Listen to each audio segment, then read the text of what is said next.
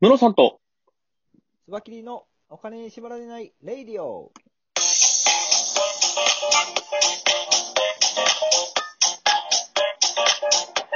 この番組は実業家で経営コンサルタントのムロさんと、つばきり一味団長のつばきりがお送りするお金と経済のことについて話す番組です。おはようございます。お。願いします。お願いします。ちょうど日が空いてしまったんですけれども、すいません。僕がねちょっとバタバタと失礼しました。はい。はい。あの、今日ね、ちょっと面白い記事を見つけてきまして、えっと、はいヨーロッパの方でなんですけれども、はい。電動キックボードのシェアに、こう、注目が集まってますよ、みたいな話が出てきてるんですよ。はい。電動キックボードってシェアするもんなんですね。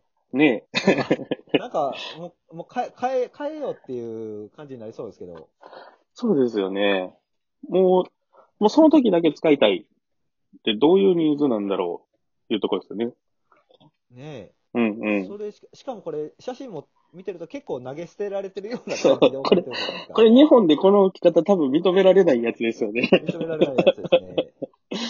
確かに。これで商売できてるんや、すごいですね。なんか、あのー日本やったらちゃんと定位置に止めて、なんか足場をガチャってなんかね、あ、ありますね、ありますねみたいな。感じで、うん、はい。やる感じでやると思うんですけど、これってほんまに路上にそのまま捨ててあるのを拾って、これうん。どういう、どういうサービスなんだ、これ？あ、でも、アプリとかであれをしないと電動が動かないとかそうなんかな。そういうあ、そうでしょうね。うん。多分、その、あの、鍵のかけ方は、その、日本の自転車のシェアリングのサービスとかと同じような感じで、アプリで多分、こう、管理されてて、で、位置情報もアプリで管理されててみたいな感じなんでしょうね。なるほど。あそうかそうか。それができるんだな。うんすごいな。もう結局あれですよね、電車に乗って密になるのを避けようと、皆さん一人で移動を始めてるみたいな感じでしょうね。そこなんでしょうね、結局。うん。なんかもう一個、その、えっと、日本国内の、今度は、あの、ニュースなんですけど、はい。あの、アキッパという駐車場のシェアリングサービスやってる会社があるんですけど、はい。今回の、あの、緊急事態宣言が出た後、その、通勤通学で自動車使ってる人の、えっと、要は駐車場の利用割合が、その前と比べて2.4倍になったっていうようなデータも出てるみたいなんです。すごいですね。うん。あの、まさにそこの、うん。合わせた、はいそ。の、移動を、その密じゃなく、やりたいっていう人のニーズに合わせたサービスで言うと、うん。いろいろ出てきそうですけどね。確かに。うん。だから電動自動車、自動運転のタクシーってやっぱりめっちゃ流行りそうですよね。うんうんうん。そうですよね。うん。やっぱ使う人、増えるでしょうね。しかもオートマティックにして人件費を下げたら、はい。あのーそのテスラの会社のイーロン・マスクが言うには、うんうん。既存の電車よりも安く提供できるとか、そんな話になるらしいので、電車で安なるんですか？タクシーが？そうなんですよ。めっちゃ便利自動。で、はい、オートマティックにすると、まあ、人件費いらなくなるじゃないですか。そうですね。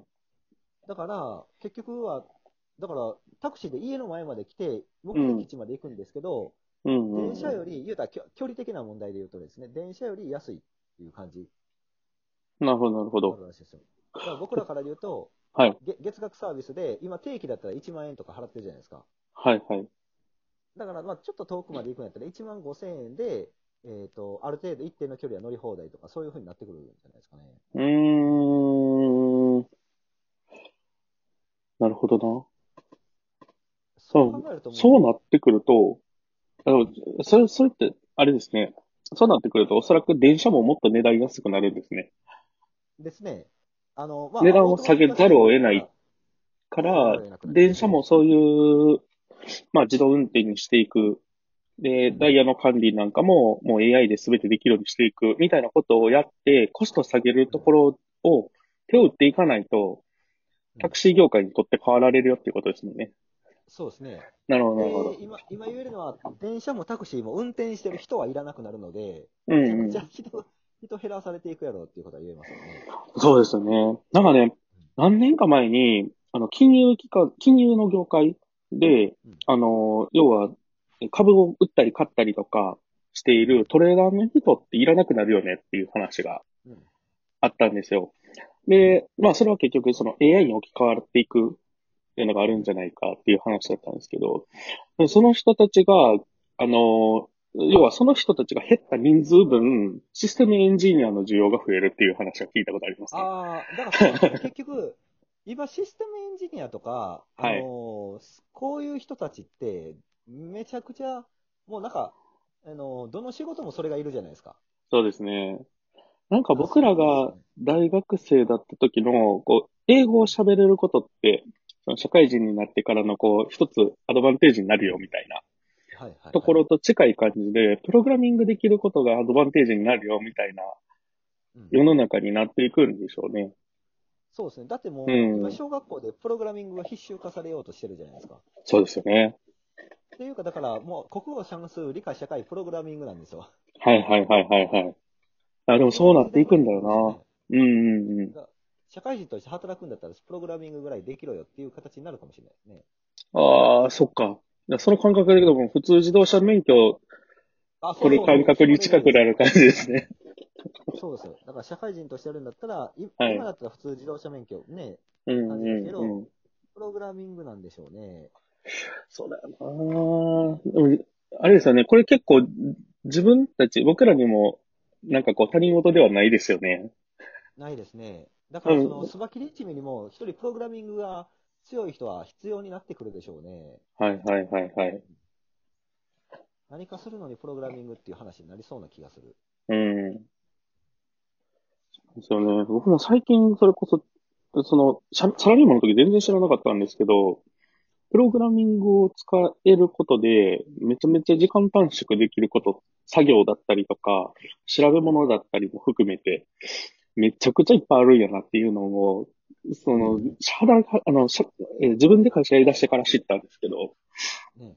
うん、なんかその、そのもう、時間の使い方ってめちゃめちゃ今まで無駄なことしてたな、みたいなところってたくさんあるんですよね。だから実際、ズームでこうやって打ち合わせして、うんうん。契約までできるような状態になった時に、はい。初めてのアアポで対面で会いたいんですって言われたら、もはや僕めんどくさく感じてしまいますもんね。うーん、なるほど。その移動時間と、はいねおかお金、例えば、い移動1時間かけて会いに行ったら、往復うん2時間じゃないですか。はい。2時間あれば別の人とも打ち合わせができるので、うんうんうん。何かほんまにメリットがないともう動かないですよね。メリットがあるか、本当にその友達でわざわざ会う意味がある人たちでしか動かないいははい。なってますね。会いたいっていう、そこの部分で判断する感じですね。そうですね。うんうんうん。まあでもそうですよね。その情報を伝えるっていうところに関して言えば、ズームでもちろん十分だっていうのが今回うん確認されたというか、まあみんなそうだなっていうのが認識として持てましたからね。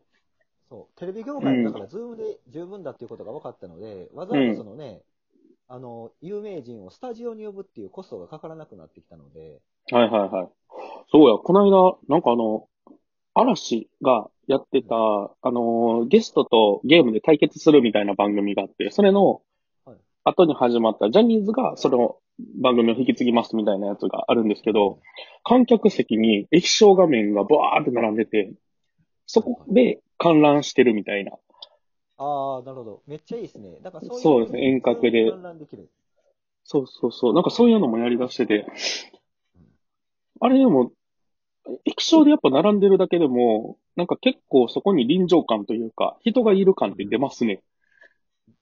そうなんですよね。あうん。の、僕の友達が、あの、今、クラファンで、そのズームではい。バーチャル旅行ができるみたいなのを、スペインバはいーチャルやってるんですけど、あれ参加したんですけど、やっぱね、あの、リアルタイムに歩いて、こう、やり取りしながら、ズームの画面で、うん、うん、うん。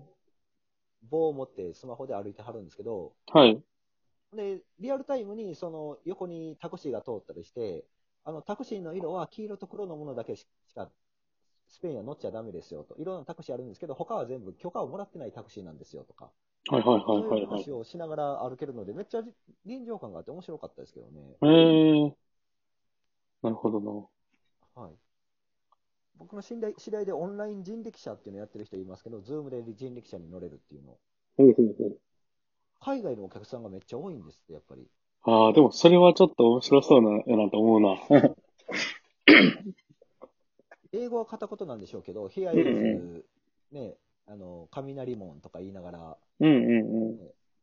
その、人力車にスマホをカチッてつけて、はい。それをそれを見ながら移動できるっていうサービス。へえ、面白。なんかね、ヒヒルナンデスとかに取り上げられてるらしいですからね。あ、そうなんですか。すごいですね。いや、だからそういう、か、でも、いや、でも、オンライン旅行はね、僕、あの、めちゃめちゃ、これから増えると思います。オンライン旅行というか、オンライン旅行のコンテンツが、ニーズあると思いますね。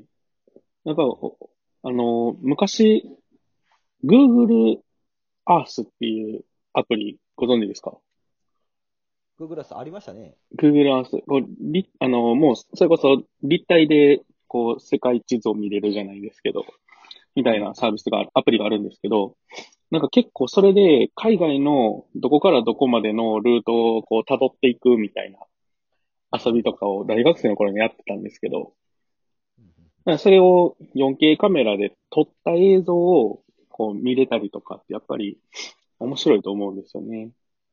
家に、今、家にいないといけない、海外に行けないからっていうので、余計にそういうニーズもありそうですよね。そうですよね。今だから、あのーあとはこれが画質が 5G で良くなると、うん、もう爆発的に広がっていきそうな気がしますね。まだ、ズームの画質なので、さすがにまだちょっとっていうところはあるかもしれないですん。なるほどな。そっか。今はまだその画質のところのハードルがあるわけですね。そう。それが 5G によって解き放たれるとえらいことになりそうですね。なるほど。だからやっぱ2002この2021年、2022年が爆発のチャンスですっていうことですね。そうですね。ちょっと見ていきましょう。はい、ありがとうございます。